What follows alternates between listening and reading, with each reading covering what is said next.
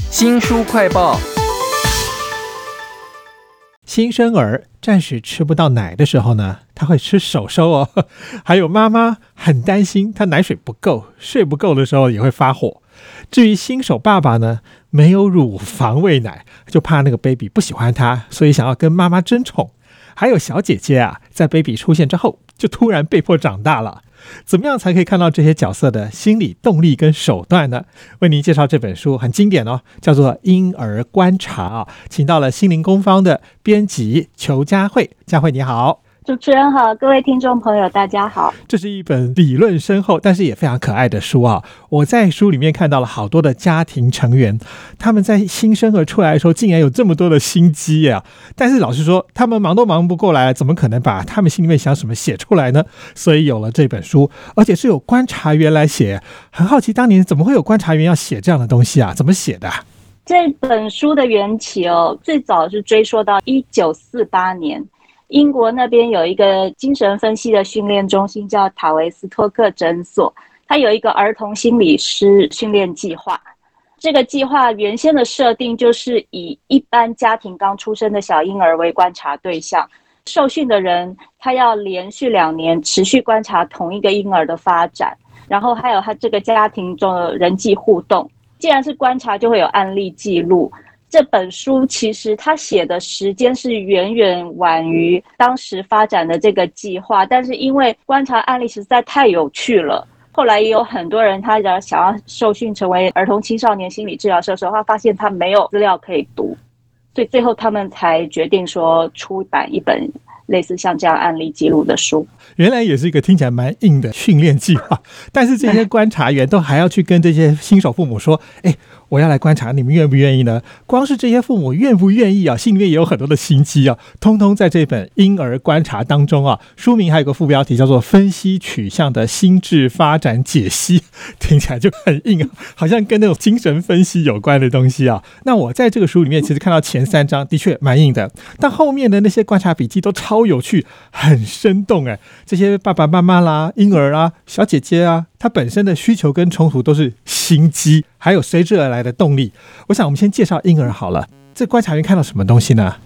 观察员他被要求说他不能做什么事情，所以某个程度上他比较像是回音板或是墙壁。他必须看这个家庭爸爸怎么对待小孩，妈妈怎么对待小孩，小孩自己又是怎么样安慰自己的。但他心里会有一些感受，那也许这些感受就是他们在训练治疗师的时候。如果治疗师现在对他的个案有一些好像很奇异的感觉的话，那个情感的状态是怎么样出来的？这些也要记录下来。其实婴儿应该非常非常的可爱吧？任何动作都会让你心里面产生情绪。这观察员要写观察记录的时候，要冷静跟中立啊。对，有一些例子就是说，尤其是婴儿刚出生的时候，他可能也处于一个惊慌的状态，但是妈妈同样也处于一个惊慌的状态的时候，婴儿怎么样去？想办法在妈妈不在的时候安慰自己。那像这种状况的话呢，观察员就在可以在旁边看到婴儿他用什么样奇怪的小技巧。像有的婴儿是很简单，就是他直接把手卷起来，卷握成拳头，然后放到嘴里，有点代替妈妈用乳房或者是奶瓶喂他的那个感觉。那另外有一个例子很有趣，是一个双胞胎姐妹的例子，因为他们两个早产，所以在医院里住了大概一个多月。那妹妹的情况又更不好，因为她在子宫里的发育没有姐姐好，所以变成说观察员去医院看她的时候，发现说护理师把她整个打理照顾好，放到小床上就离开了，变成只有婴儿一个人躺在小床上。那这个婴儿其实很焦虑，因为他整个的发育状况没有那么的好的情况下，妈妈又不在，他很紧张。观察员发现说他花了一个小时才入睡。中间的不能入睡的时候，他用了一个方法取代，就是说，他先看自己的手，很专心的看他，可能要忘掉身边那种没有人的那个紧张感。可是呢，看看就想睡了，手就不小心掉下来，落到他自己的脸上，他就自己又吓醒，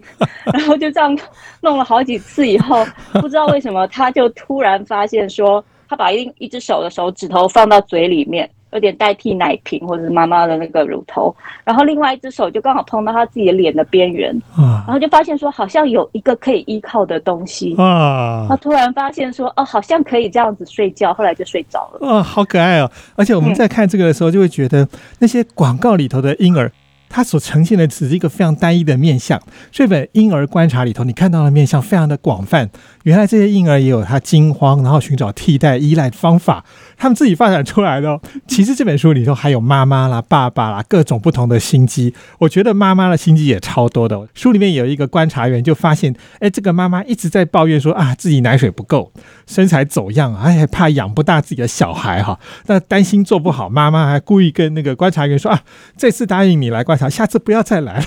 我觉得都很有心机耶。对啊，周小大哥刚刚讲的其实是有一个非常好玩的案例哦。那个小婴儿叫艾瑞克，爸爸妈妈呢是这是他们的第一个小孩，所以妈妈变成说她没有经验，非常的惊慌害怕，而且他在之前是一个很成功的图书管理员，意思就是说她是一个职业妇女，从来没带过孩子，所以她非常惊慌的时候呢，回家两天，她就觉得说她没有奶水可以喂。然后又觉得说观察员这时候来家里看她，让她觉得很不安稳，因为他他怕会让观察员看到说他不是一个称职的妈妈，他没有经验，然后会把事情搞砸，所以就叫他说不要再来了。那爸爸其实是在医院工作，爸爸大概知道妈妈惊慌的状况，所以就观察员整个愣在那里的时候，爸爸跟他说。没有关系，你要下次要来之前，你先打个电话给我们，我们再跟你约时间，就很成功的把妈妈的焦虑先排除掉。啊，那下个礼拜观察员就很顺利的可以来观察这个母婴，妈妈就很高兴的跟他说，她试了一个礼拜，好像情况比较好了，所以就愿意观察员继续来。啊，所以一时的焦虑啊，甚至要赶这个观察员走。都只是他这个妈妈内在的一种焦虑的反射而已哈。书名叫做《婴儿观察：分析取向的心智发展解析》哦，听起来很硬，但是你看里面的那个观察笔记，真是超有趣的，很有心机啊。那爸爸的心机在哪里呢？其实我在这本书里头看到一件事情，也让我很讶异：爸爸跟妈妈在婴儿出现的时候会竞争，到底竞争什么？呃，我们就以刚刚那个小婴儿艾瑞克来说好了。妈妈是没有育儿经验的新手妈妈，那爸爸其实是在医院工作，书里没有特别写，但是我想他可能是加医科医生，或者是甚至是妇产科的医生，所以呢，他某一个程度他是一个专家，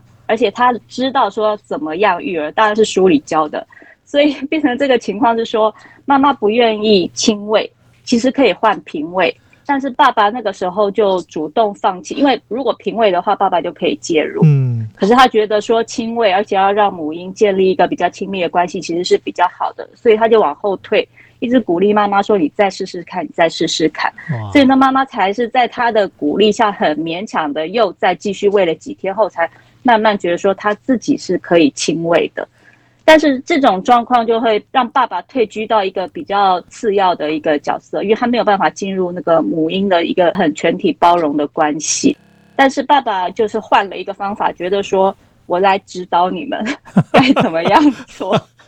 以退为进啊！书名叫做《婴儿观察》，而且我发现到说，他这个爸爸跟妈妈的竞争主题啊，这个观察员写说是竞争谁是好父母。哎，我没有想到说他们在小孩子出来的时候，竟然会有这种合作之间里面有一点点这个暗暗的竞争关系啊，难怪会驱动他们成为一个想要表现很好的父母。当然，焦虑也随之而来了。书名叫做《婴儿观察》，它的副标题叫做《分析取向的心智发展解析》。非常谢谢心灵工坊的编辑裘佳慧来为我们介绍这本书，谢谢您，谢谢，谢谢大家。新书快报在这里哦，包括了脸书。YouTube、Spotify、Podcast 都欢迎您去下载订阅频道，还要记得帮我们去按赞分享。如果你家里有小孩，或者是有那种新手父母啊，你可以去观察一下，看他们的心机，还有他们后来做了什么事情来解决他的焦虑啊，给我们留言哦。我是周翔，下次再会。